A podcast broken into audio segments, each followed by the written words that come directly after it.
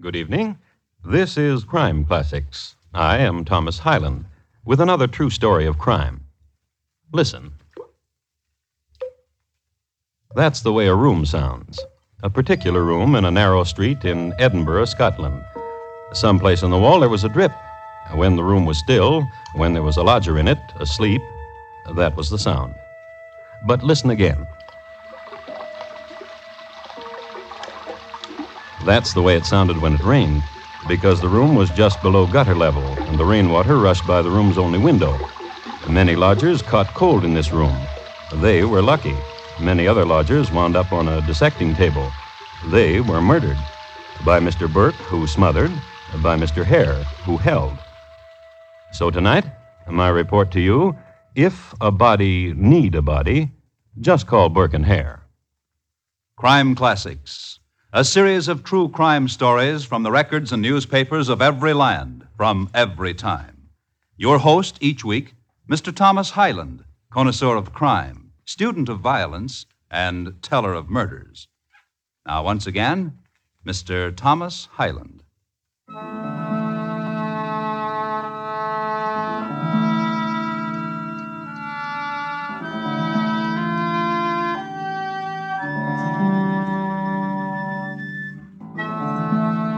Edinburgh in 1826, a city famous for lassies, laddies, people coming through the Rye, Scotch, kilties, and medical schools. It is this last I'd like to speak a word about. Now, when a student entered medical school, he studied anatomy right off. No Roman in the gloamin'. Enter school, cut up a cadaver. Except there weren't enough cadavers. Executed criminals were the only legitimate source of supply. Therefore, a new occupation sprang up and flourished. Grave snatching, piecework in corpses, rob a grave of its contents and sell it to science. Yet, the supply didn't meet the demand. So, as in every profession, there were those who looked for shortcuts. Burke and Hare came up with one. They owned that room I told you about, a room in Tanner's Close. I'm tired of waiting for him to die, Burke. Go look at him. Yes. I can't tell whether he's breathing or not. The old man's so skinny, so sick. Hear if his heart beats.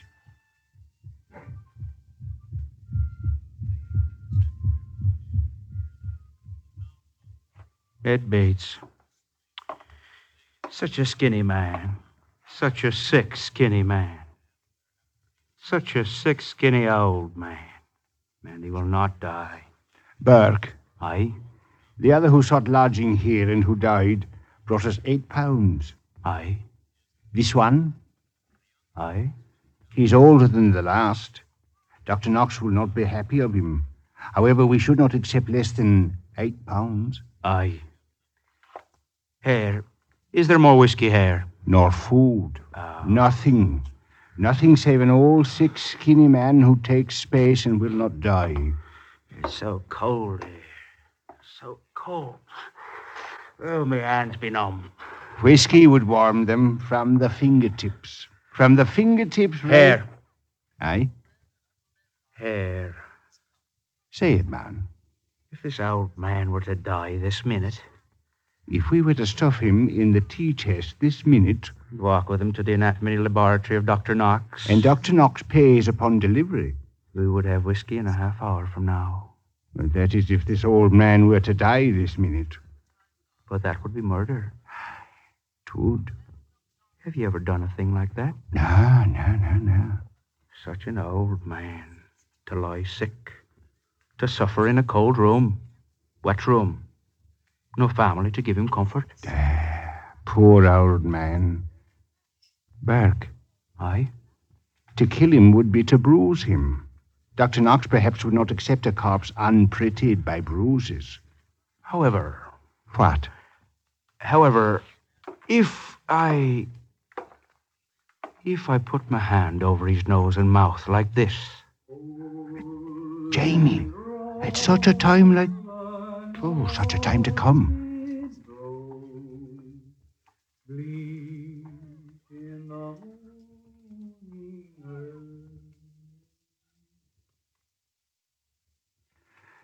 Gone. Hold his feet, Hare shall not kick. Aye, lad, like that. Is he dead? I'll listen to his heart.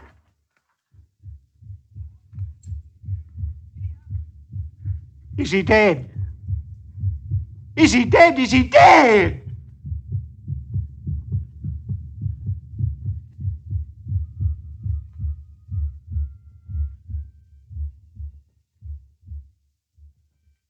Is he dead? Dead.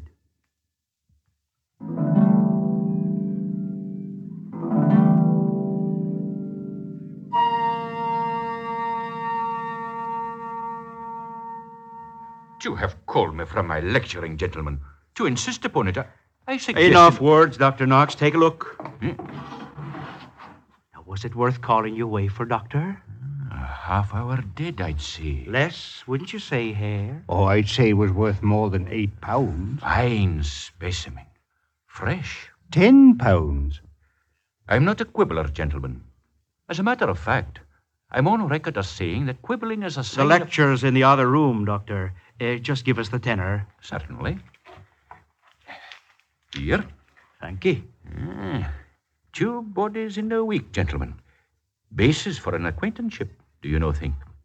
Therefore, if I might make a suggestion. Suggest away. Two bodies in a week, both male. My students, when they will become physicians, will be called upon to administer to both sexes. Therefore... You want a lady. Good day, gentlemen. I must back to my students.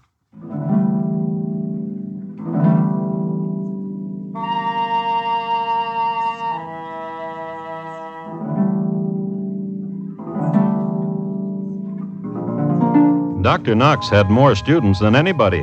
He was much admired in the city of Edinburgh, a man of culture and wit and an excellent surgeon. A democratic man, he got along as well with the aristocracy of the city as with its murderers. The proof? Ain't that Dr. Knox a nice gent, Hare? A ruggy-boo, a danny man. Proof, as furnished by Burke and Hare. Two fellows with 10, less what they paid for a bottle. He said he wanted a lady. Have a drink. Aye.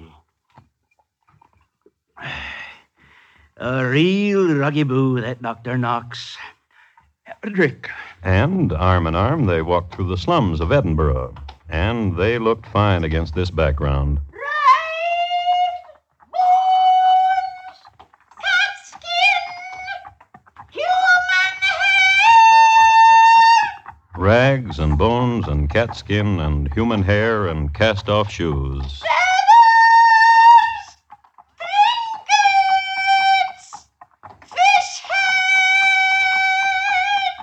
Trinkets and fish heads. Second-hand goods purveyed to people who were dying the instant they were born.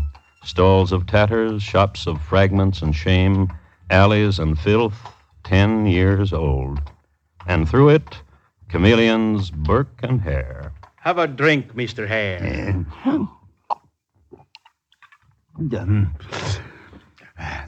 Have a drink.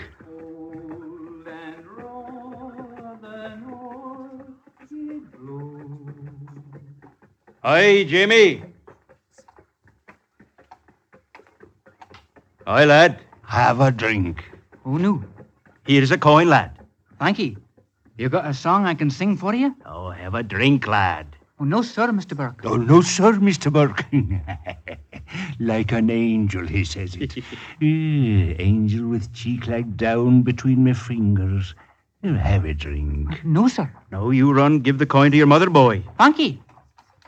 Come along, Hare. I was saying, Hare... About Dr. Knox, you were saying. Aye.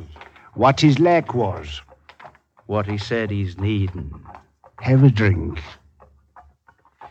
Hey, there's no more in it, Hare. Ain't me wanting a drink. Aye, there's a place. Aye.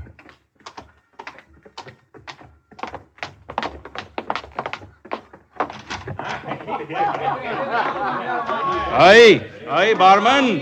A bottle of your finest. Aye, that's the word, barman. The finest. The finest for Burke and Hare. And have a drink, Mr. Hay.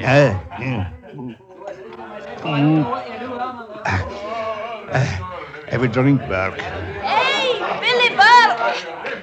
Mary. A lady. Such as ladies are in this corner of Edinburgh here. You're laughing. Tell me a one so I can do a laughing too. A fable, Mary. Pretty Mary. Bonny Mary. And not for your ears. And what of my ears? Oh, dainty and little pearl shells. Give us a kiss. Give us a copper. Good, Mary. Have a copper, Mary. Give us a kiss, Mary. A bargain's a bargain. Ain't it? Such pretty shoulders on you. What'd you say? Such pretty shoulders. You're a darling. Now, is it true Mary was painted by an artist? True. A dolly lad with a beard. A tickling beard. Aye, Mary. A kiss, a copper. You need lodgings tonight, Mary. Aye. One more copper and I can pay for it. Well, I got a clean room, a lodgings room. Next to my cobbler's shop, I got one. Aye, I've heard. And from the looks of your shoes, Mary, you could stand some cobbling. With what money? For free. Now, ain't them pretty words, Mary?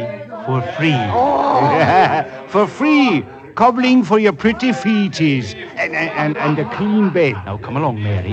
What trick? Come along, Mary. Is it a trick? Oh, come along, Mary. You wouldn't play a trick, would you? You just come along. Oh, very well.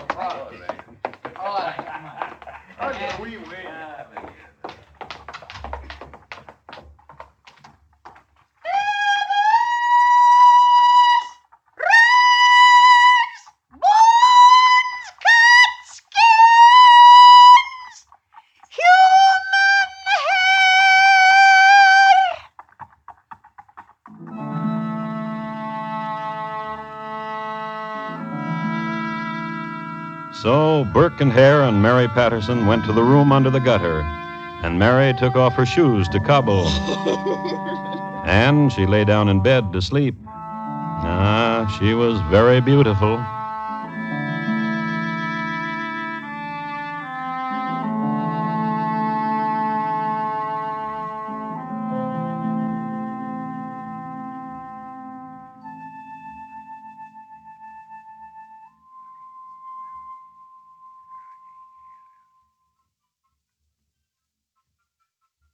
You are listening to Crime Classics and your host, Thomas Hyland.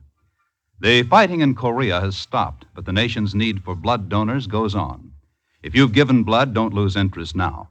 During peacetime, America has its chance to build vital blood reserves to the point where no emergency, whatever its magnitude, catches us unprepared.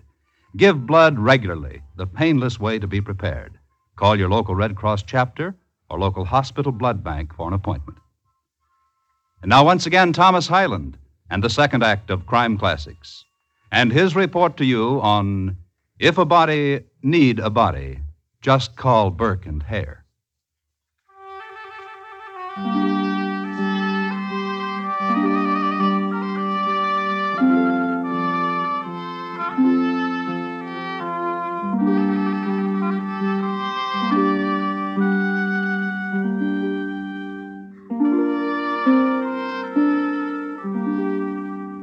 In the winter of 1826, Edinburgh was a-talk again about the latest appearance of the Loch Ness Monster. And speaking of lochs, Edinburgh was also a-talk about the Loch Fenwick imbroglio, whereby Sir Angus McDermott was stripped of his tartan and forced to flee with his 6 sons to the Netherlands, where they were received with snickers by the populace. Having been thus rocked, Edinburgh was little prepared for what was in store. For in Tanner's Close, a street that spilled into a pigsty, there lived 2 men. As sure as my name is Billy Burke, she's a pretty. And Billy Burke's friend, Billy Hare. Aye, and a bonny sleeper. Aye.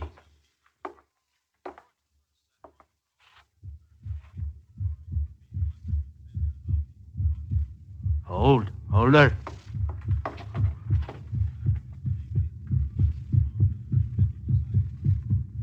Is she dead? Is she dead?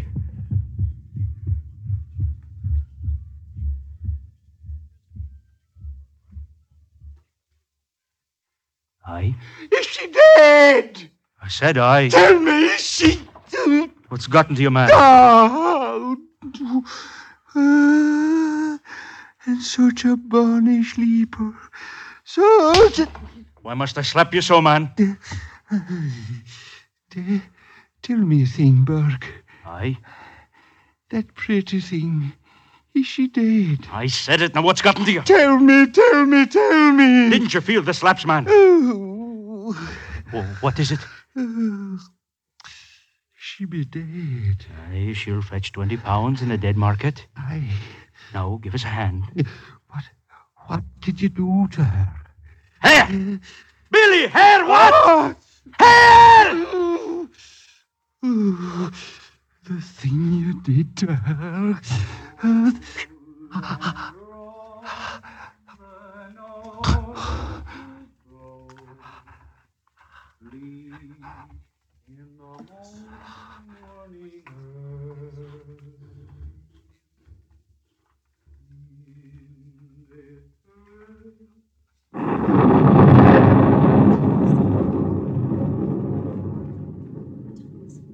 Then,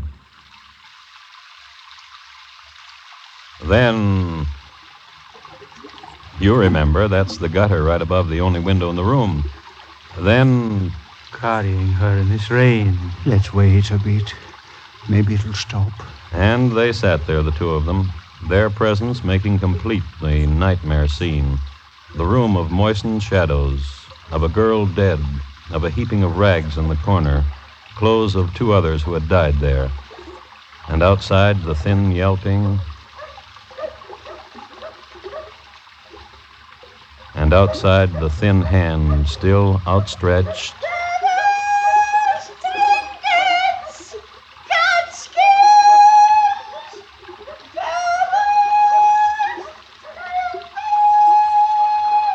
I need out of here, Burke. Aye? I need out of here, Burke. Fetch the tea chest. I need out of here, Burke. Aye. Aye, lad.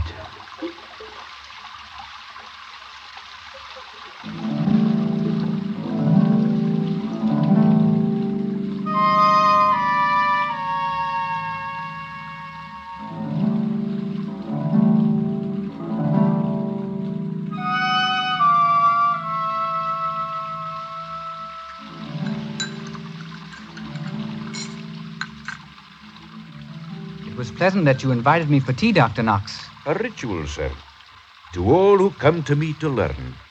I like to get to know my young doctors. No doctor yet. But as good as one. It is said from London north to here, in all of the cities, there is no greater teacher in the field of anatomical study than you, sir. I see that. Wherever doctors gather, those who have studied with you are assured of a future. Hold your thought, young man. I'll return in a moment.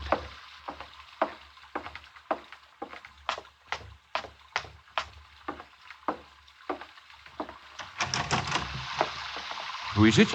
I'll close your lamp, Dr. Knox. Quick, man, who is it? Burke and Hare. And the tea chest. Oh, inside. Quickly. Huh? Well, what have you? You made us suggest the last time we were here to deliver, Doctor. Well.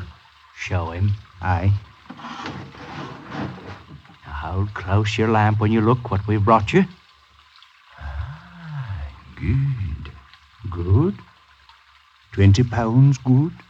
That good? Yeah. 20 pounds. Here. Thank you. What's the matter, Doctor? Why is her hand clenched so tightly? Why, I'm sure, sir, that... Well, let's have a look. Now, let's untighten. There.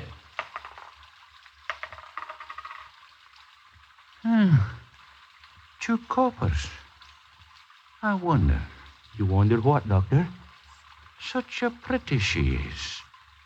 Why to be clenching so tight to two coppers in her hand? Why, I wonder that too. Aye, and so do I. I have a guest. Good evening, gentlemen.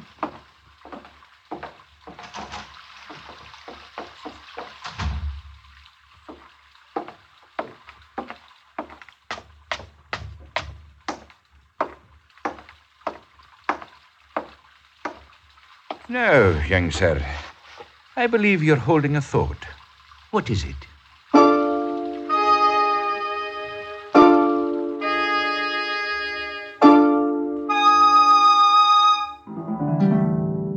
Eventually, it stopped raining, and life went on in the alleys of Edinburgh, and over the counters and stalls, the second-hand things were bartered for, became necessities for a time, and were bartered again.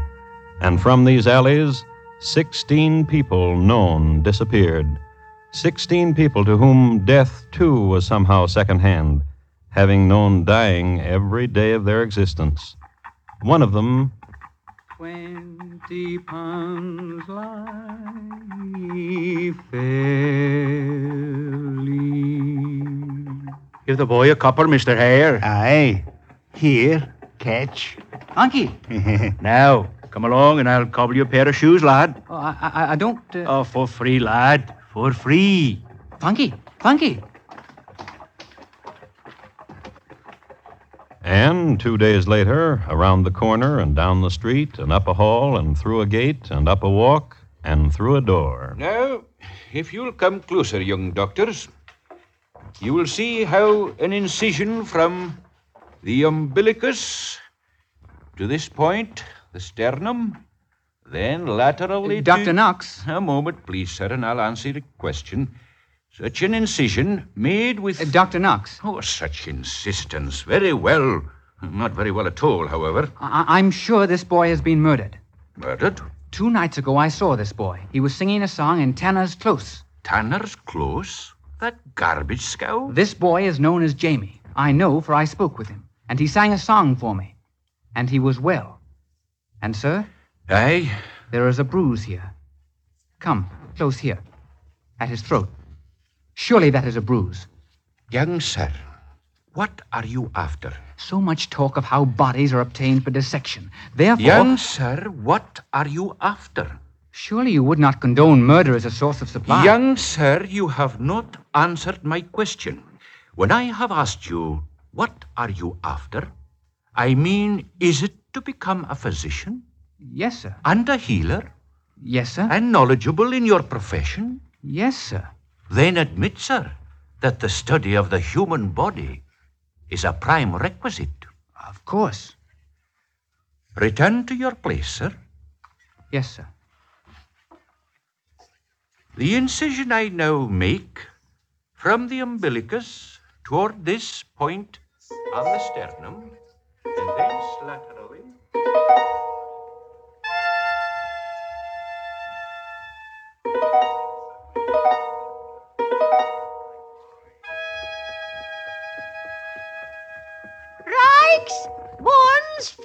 Hey, lady, now. You want to buy rags, bones, feathers. You want to sell. And what to sell? Come see. Where? I've got a place. Rags. A big bag full. I'll come to look. Then come.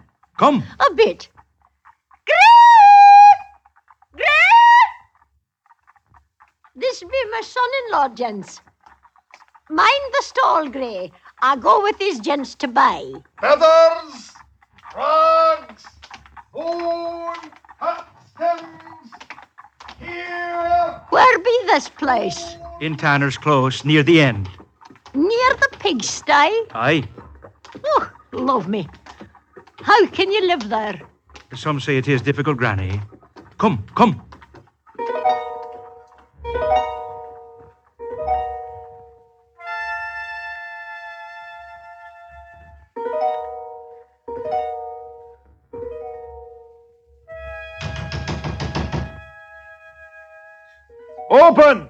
Open! Granny! Mimsy! Granny! Oh, no. What is she? Who do you speak of, son? Ma, Mimsy. Who be you? I'm Grey, Mimsy's son-in-law. Mimsy, who you took last night. Ah. Who you took last night to sell to. She didn't return. All the night long I waited. Why, lad... Why... Where is she? She's gone. Aye, gone. To where did my Mimsy go? Gentle, lad, gentle. Away with your hand. Such a big lad, such a big... What's that? Now, lad, now. Mimsy's shawl. A mistake, lad. Mimsy's shawl. And here, The shirt of her. And blood. Now, gentle lad, now here, take a fiver and... Blood! And take... Blood! All these rags! Mimsy! Hold him back, I'll get me a knife. Here's Mimsy! Under the rags is Mimsy! Please! Please! Please! Please! Please!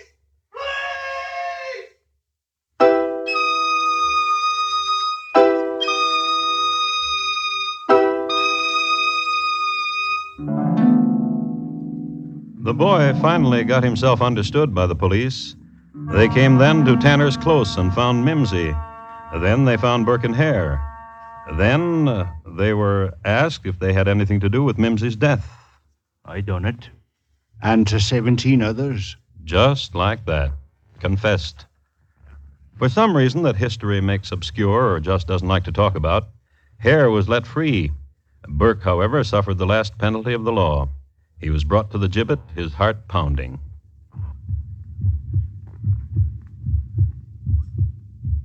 The rope was placed about his neck. And his body was delivered to Dr. Monroe's academy, where it was dissected by young sirs on their way to becoming doctors. And Dr. Knox, buyer of murdered men, he fled from scandal and disappeared. But one source has it that he was seen some 10 years later walking the narrow street in Edinburgh called Tanner's Close, walking northward toward the pigsty.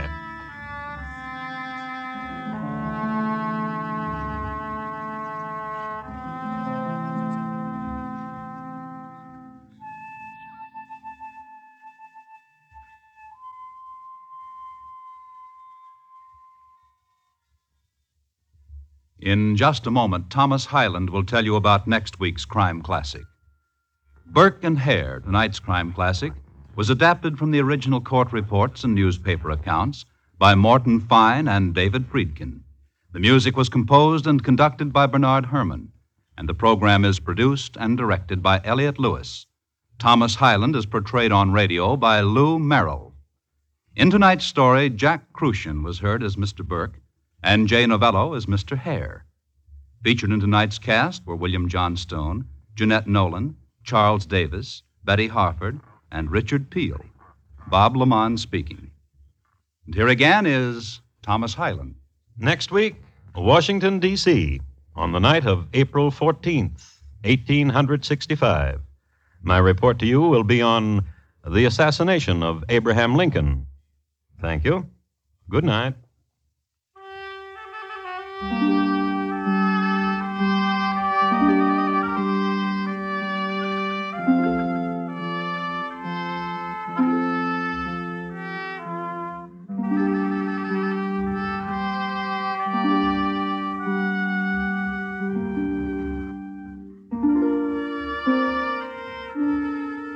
CBS Radio's 21st Precinct has moved to a new neighborhood. Follow the exciting work of Captain Kennelly and his 21st Precinct every Friday night on most of these same stations starting this Friday.